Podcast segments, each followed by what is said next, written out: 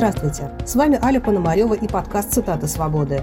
Если вы не хотите проводить слишком много времени в социальных сетях, слушайте наш подкаст, и вы узнаете, что пишут и говорят об актуальных событиях в Фейсбуке, Твиттере, Телеграме и Ютубе.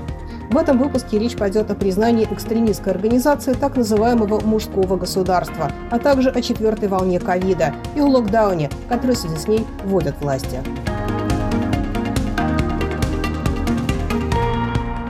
Суд в Нижнем Новгороде признал экстремистской организацией «Мужское государство». Это сообщество подписчиков блогера Владислава Позднякова с радикально гомофобными и мизогинными взглядами. Исход этого суда многих искренне обрадовал. Галина Михалева. Ура! Мужское государство признали экстремистской организацией. Не зря на них в Следственный комитет подавала и с полицией по их поводу общалась. Так что капля камень точит. Твиттер известный старец Илей. История с мужским государством и Нижегородским судом – это лучшая иллюстрация поговорок, что раз в год и палка стреляет, а сломанные часы два раза в день показывают правильное время. Ксения Болецкая. Наконец-то. Очень надеюсь, что еще самого Позднякова посадят. Сам Поздняков при этом находится за границей. С тем, что он не должен уйти от ответственности, соглашается на канале RTVI журналист и общественный деятель Оксана Пушкина. Да, я абсолютно согласна. Действительно, его надо, безусловно, экстрадировать. В первую очередь его надо найти и экстрадировать, и пусть отвечает, конечно, за свои человеконенавистнические идеи, как минимум. Я же не говорю про убытки бизнеса, который, в общем, он физически всем причинил боль на самом деле. Одна из историй, в которых отличились последователи Позднякова, это травля жены нигерийского студента, который погиб, когда спасал девушку, которая тонула в море. Мужское государство оскорбляло в социальных сетях его жену, поскольку та, будучи русской, вышла замуж за темнокожего.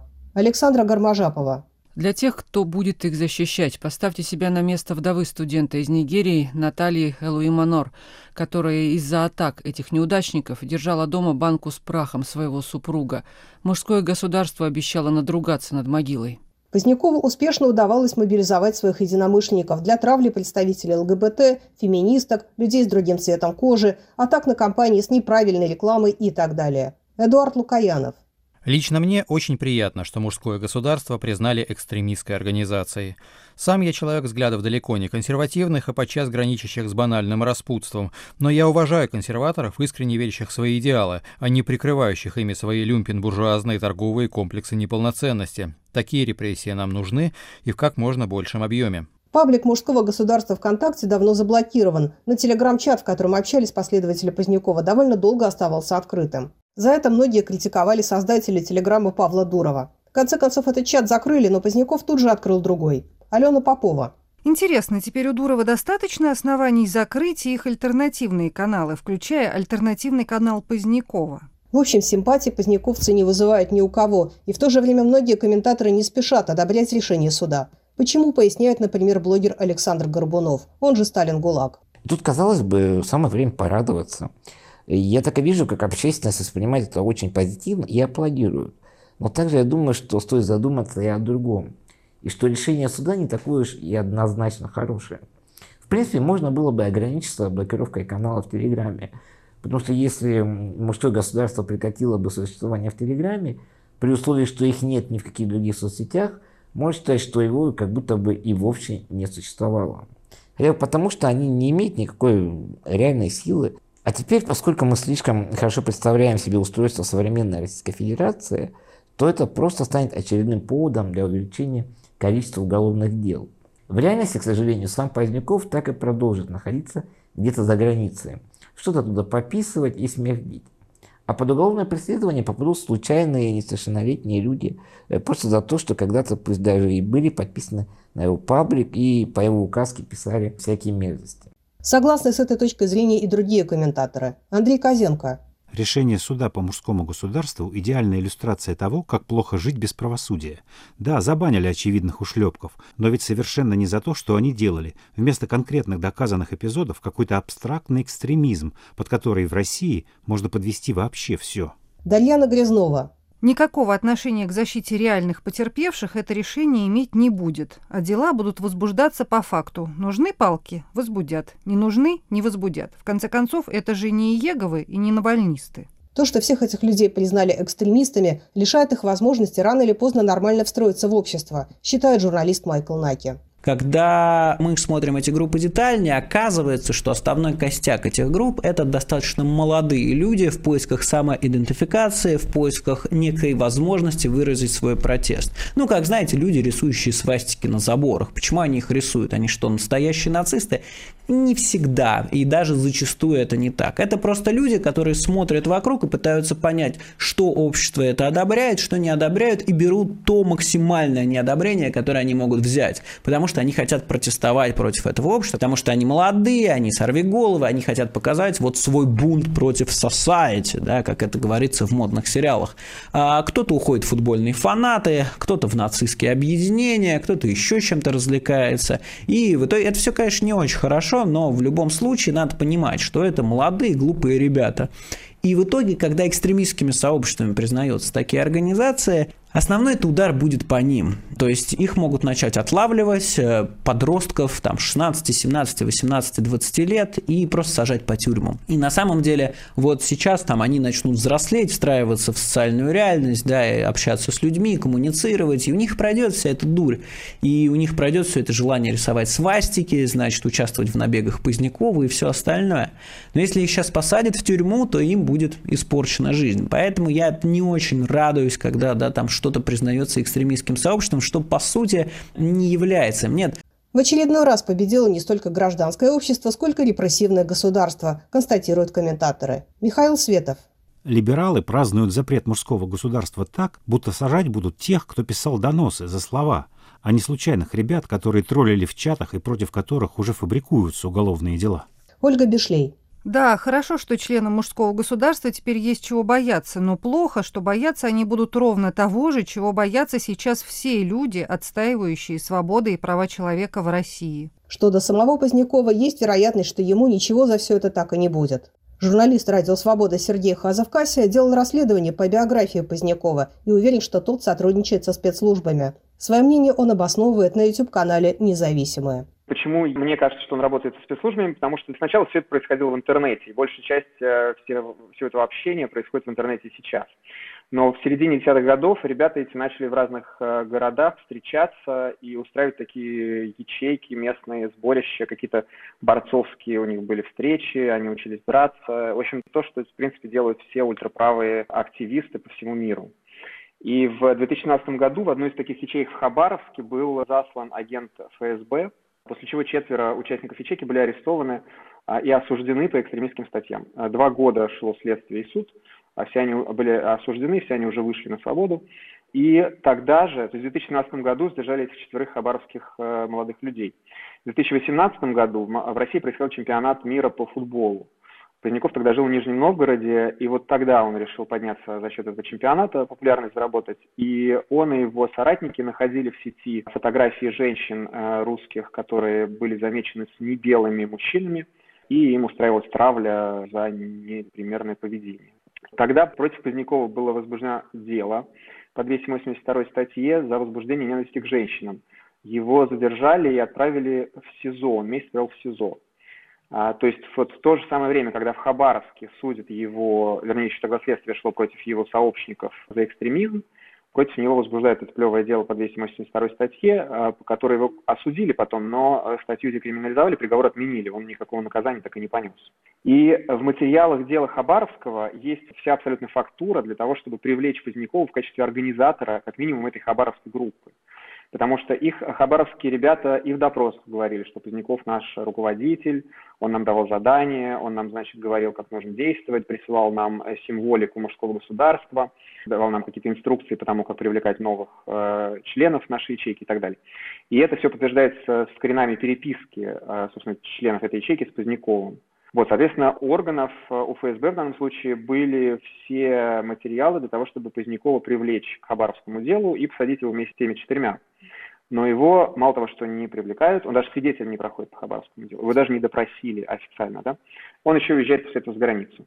Поэтому для меня, например, э, очевидно, что его как-то каким-то образом завербовали в тот момент, и с тех пор он наверняка на крючке у спецслужб. Такие люди, как Поздняков, могут служить приманкой для тех, кого потом загребут по экстремистской статье, чтобы силовики могли заработать на этом очередные повышения и прибавки к зарплате.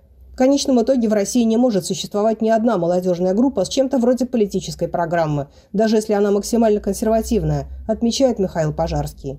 Суд признал мужское государство экстремистской организацией. Возможно, хотя бы это положит конец глупым разговорам о том, что будто российская власть следует некой консервативной парадигме и потому поддерживает или, по крайней мере, не преследует идеологически близких тех, кто крушит проклятых ЛГБТ-либералов под знаменами патриархата и традиционных ценностей. В реальности власти в России просто циничные люди. Они не левые, не правые, они не верят ни в консерватизм, ни в прогрессивность прогрессизм. Верят они в офшорные счета, полицейскую дубинку и бюрократическую вертикаль. Смысл поддержания власти не в реализации какой-либо идеологии, а в самом поддержании власти. Любая маломальски заметная и претендующая на автономию политизированная тусовка неизбежно получит по шапке. И совершенно неважно, за что именно она там борется – феминизм, халифат, домострой или колонии на Марсе.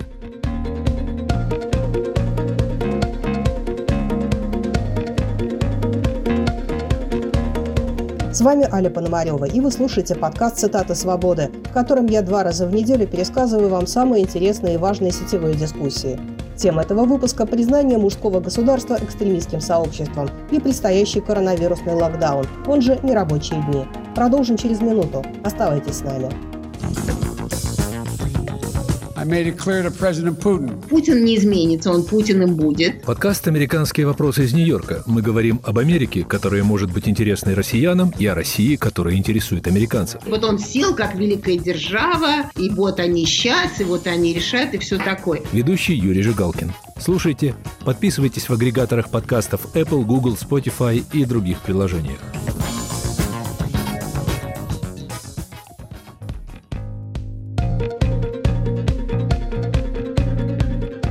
Это подкаст «Цитаты свободы». С вами Аля Пономарева.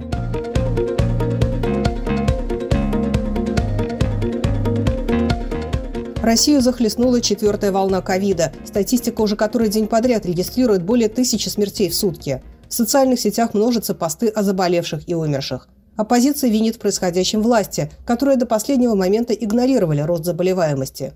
Майкл Наки. В России настоящий мор, и вина за это полностью лежит на властях. Именно они постоянно меняли набор действий против пандемии. Именно их представители и спонсируемая ими пропаганда разубеждали людей в опасности нынешней ситуации. Именно они рисовали статистику и своим игнорированием любых пандемических ограничений подавали пример россиянам.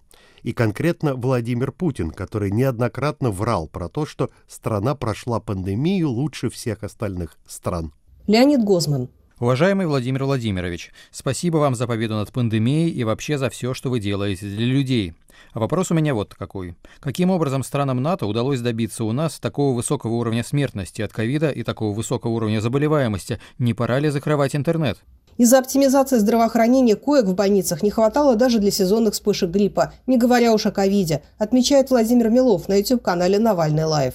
Тут этот вот процентка, значит, хлопает крыльями, типа, ах, значит, батюшки мои, мы в критической ситуации. Ну так, а ты где вот все эти годы, там, ты в Думу еще сейчас баллотировался от Единой России. Куда ты смотрел-то как врач? Почему ты не бил в колокол по поводу того, что власти сокращают коечный фонд, сокращают врачей их зарплаты? Вот пресловутая оптимизация медицины. Да? Вот еще раз, Посмотрите, вот новый бюджет, внесенный в Госдуму, снова показываем этот график, как они режут расходы на здравоохранение. У нас бушует пандемия, а при этом они сокращают расходы на а, медицину. Но еще раз повторю, что оптимизация здравоохранения это просто преступление. Врачи в России уже давно работают на пределе, отмечал в Фейсбуке Дмитрий Олешковский. Главные врачи нескольких московских клиник еще летом в частных беседах мне признавались, что сил больше не осталось никаких вообще. И у них, и у врачей, и у медсестер. Все работали на пределе еще год назад. Сейчас работают просто каким-то героическим порывом. Вообще не представляю, откуда врачи берут силы сейчас. Один врач сказал мне, я перестал переживать из-за того, что не могу спасти тех, кто не хочет спасаться. Совершенно очевидно, что победить сейчас можно только введя жесточайший контроль за соблюдением всех правил правил. Бороться с ковидом власти начали с уже привычных мер. Вице-премьер Татьяна Голикова предложила устроить россиянам нерабочую неделю с 30 октября по 7 ноября. И правительство приняло это предложение. Комментаторы в этот момент испытали настоящее дежавю. Валерий Рашкин. Московская мэрия продолжает ходить по граблям. Даже не ходить, а танцевать на них, я бы сказал. Майские праздники с примерно такой же концепцией ничему ее не научили. Выходная неделя, а пойти некуда. Вы ждете, что народ будет сидеть дома? Но в России это так не работает. Соберутся большими компаниями на дачах, в гостях, да где угодно еще. Попутно еще и количество алкогольных интоксикаций увеличится, как было во времена карантина. Ну а про замечательный эффект от локдауна для экономики можно даже не говорить. Главное, не забывать при этом авиасообщения с разными странами открывать. Георгий Буфт, Неделя нерабочих дней – это что мертвому при парке. Нет ни стратегии, ни плана, ни понимания, ни решимости, растерянность и беспомощность. Власти оказались в непростом положении, отмечает Екатерина Шульман в передаче «Статус» на «Эхе Москвы». Наши лица, принимающие решения, находятся в таком довольно узком коридоре. Серьезно все закрыть, вот строго говоря, ввести локдаун, как написано у нас на доске, Экономика не выдержит, людям это не нравится. И что еще неприятно для а, любой политической системы, это не будет соблюдаться. Нехорошо принимать решение, которое явно не выполняется, и ты ничего не можешь с этим сделать. Это такое специфическое э, политическое поражение, которое сразу всем заметно. Вот наговорили чего-то, а ничего не произошло. Это, что называется, опасно. Это одна сцила. А другая а, Харибда состоит в том, что а, вот если совсем как бы делать вид, что ничего не происходит, то уже это затруднительно, потому что опасностью является, как ни грустно это звучит, не столько само по себе число смертей. Тут верно эта циничная фраза о том, что одна смерть трагедия, тысяча смертей статистика. Это действительно статистика. Статистика людей не возмущает. Но эта статистика такова, что она может привести к коллапсу здравоохранительной системы. То есть к той ситуации, когда там, врачи на вызовы не приходят, больницы больных не принимают, там люди лежат в коридорах, то, что видно. А это уже, в свою очередь, большая управленческая ошибка, большой управленческий провал, и этого стараются не допускать. Что мы в связи с этим видим? Мы видим предложение вот эти вот ввести малоопределенные нерабочие дни на неделю – Неделя такой срок, который людей не очень пугает. Это как бы такие полупраздники, полуканикулы. Тех, кто работает за зарплату бюджетников, госслужащих, это скорее порадует, потому что им это оплачивается, ну а вот на работу ходить не надо.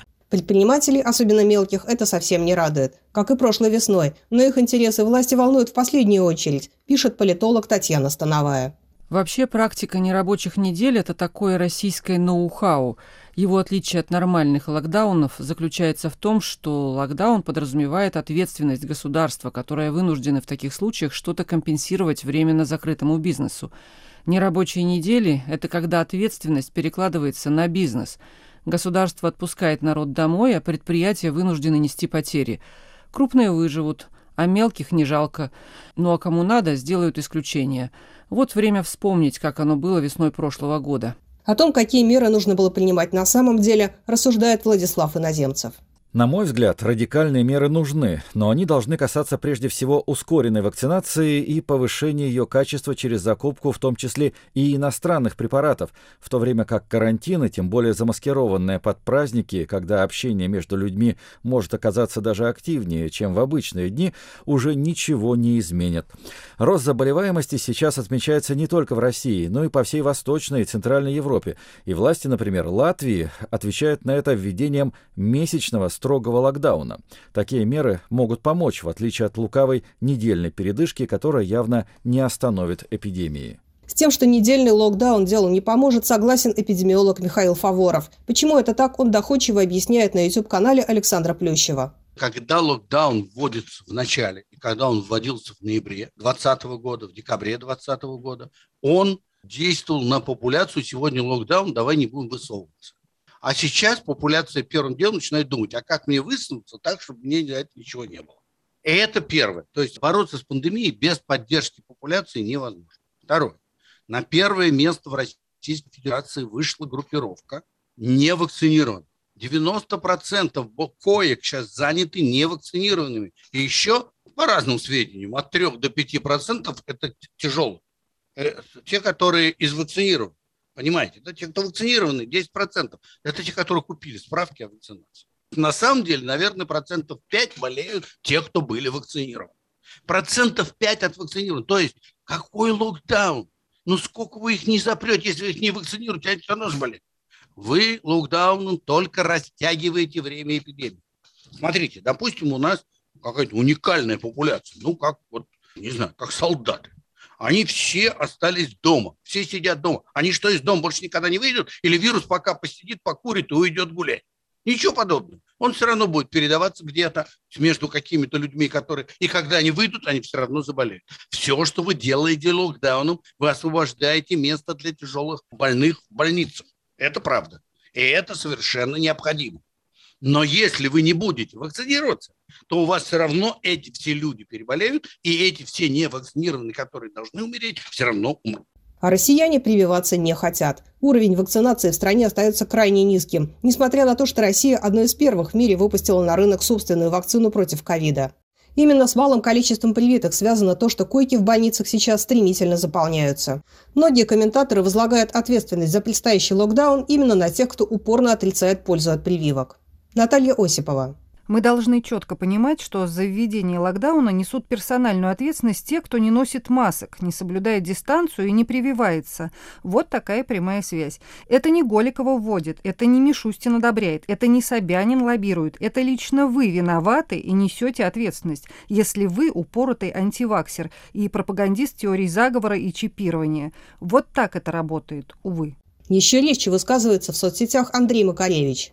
Из-за упертых баранов, не желающих вакцинироваться, тысячам музыкантов переносят и отменяют концерты по три раза. Из-за них мы вынуждены работать в полупустых залах. Из-за них мы постоянно пребываем в опасности заражения, от них же. Из-за них мы вот-вот получим новый локдаун. Продолжать? Доводы против прививок бывают самыми разными. И это не только теории заговора. Сводить все к ним было бы упрощением, пишет социолог Александра Архипова. Многие просто перестраховываются, потому что не понимают, как работают вакцины, и боятся, что те как-то ухудшат их здоровье. Такие люди часто ждут, что вокруг них привьются все остальные, и тогда им самим можно будет положиться на коллективный иммунитет. Есть и те, кто не доверяет отечественным вакцинам и ждет, когда в Россию завезут Pfizer или Moderna.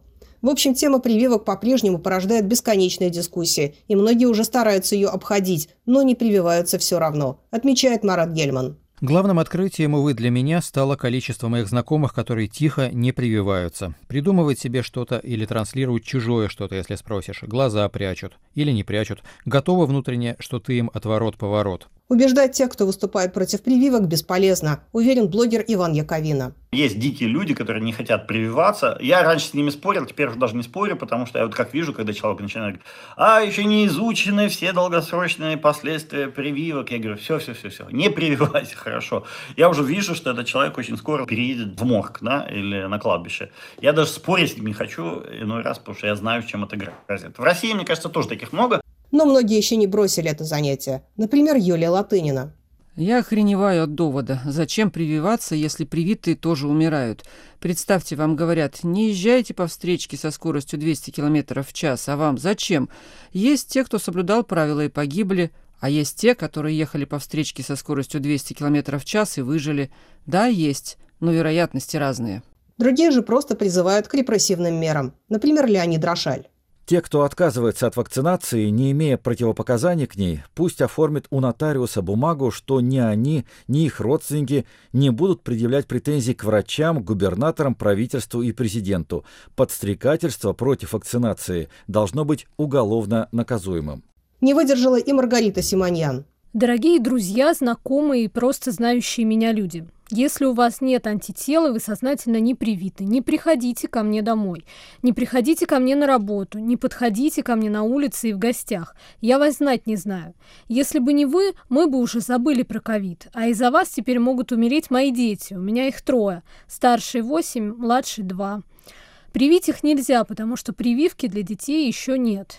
И это вы, несознательные и сознательные антипрививочники, прямая угроза здоровью и жизни моих, своих и остальных детей. Задыхайтесь сами на ИВЛ, ползайте с сатурацией 70 по коридорам битком набитых больниц, это на здоровье.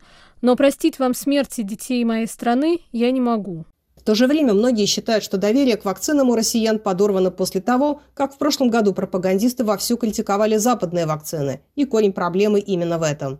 Такую версию высказывает на своем YouTube-канале Евгений Ройзман. Когда у пропаганды было поручение втаптывать чужие вакцины, они вошли в азарт, и кроме того, что они втаптывали чужие вакцины, они просто втаптывали вакцинацию. И если они умудрились населению доказать, что Pfizer – AstraZeneca, там, Johnson Johnson, что это все ужасно, что люди мрут пачками от них, то кто после этого станет прививаться спутником? Если западные вакцины такие плохие, что вызывают смерти, кому нужен спутник? Мало того, сейчас обнаружили, что практически все вот эти антиваксерские выпады – это переводы с разных языков репортажей Russia Today. И мы сейчас, страна налетела на собственную пропаганду. Люди не верят власти и не хотят прививаться. Поддерживает эту точку зрения Андрей Пиантковский. Скобеева будет гореть в аду за многое. И обязательно за видео женщины, трясущейся после прививки, которое она с ликующим визгом крутила вновь и вновь целую неделю. У нее было задание обгадить американский Pfizer. Как первая ученица, она вдохновила миллионы русских антипрививочников. Провал вакцинационной кампании признал в том числе Петр Толстой. Винить ему следовало бы в том числе себя, считает политолог Аббас Галямов. Ого, думский вице-спикер и бывший телеведущий Толстой заявил, что государство проиграло информационную кампанию по борьбе с коронавирусом и необходимости вакцинации. По его мнению, ученые-эксперты не смогли проявить себя в этом направлении, поэтому, дескать, у людей нет доверия к вакцине.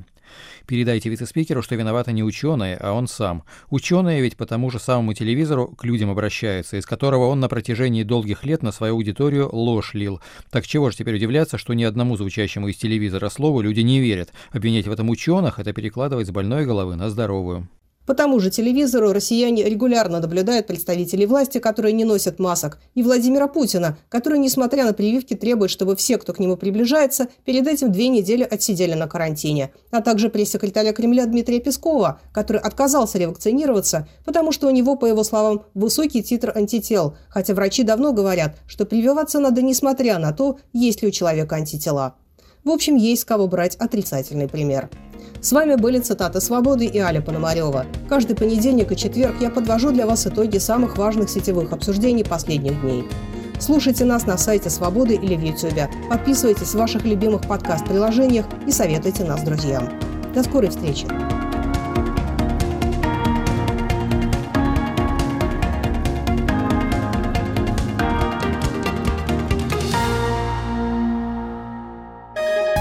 Студия подкастов «Радио Свобода».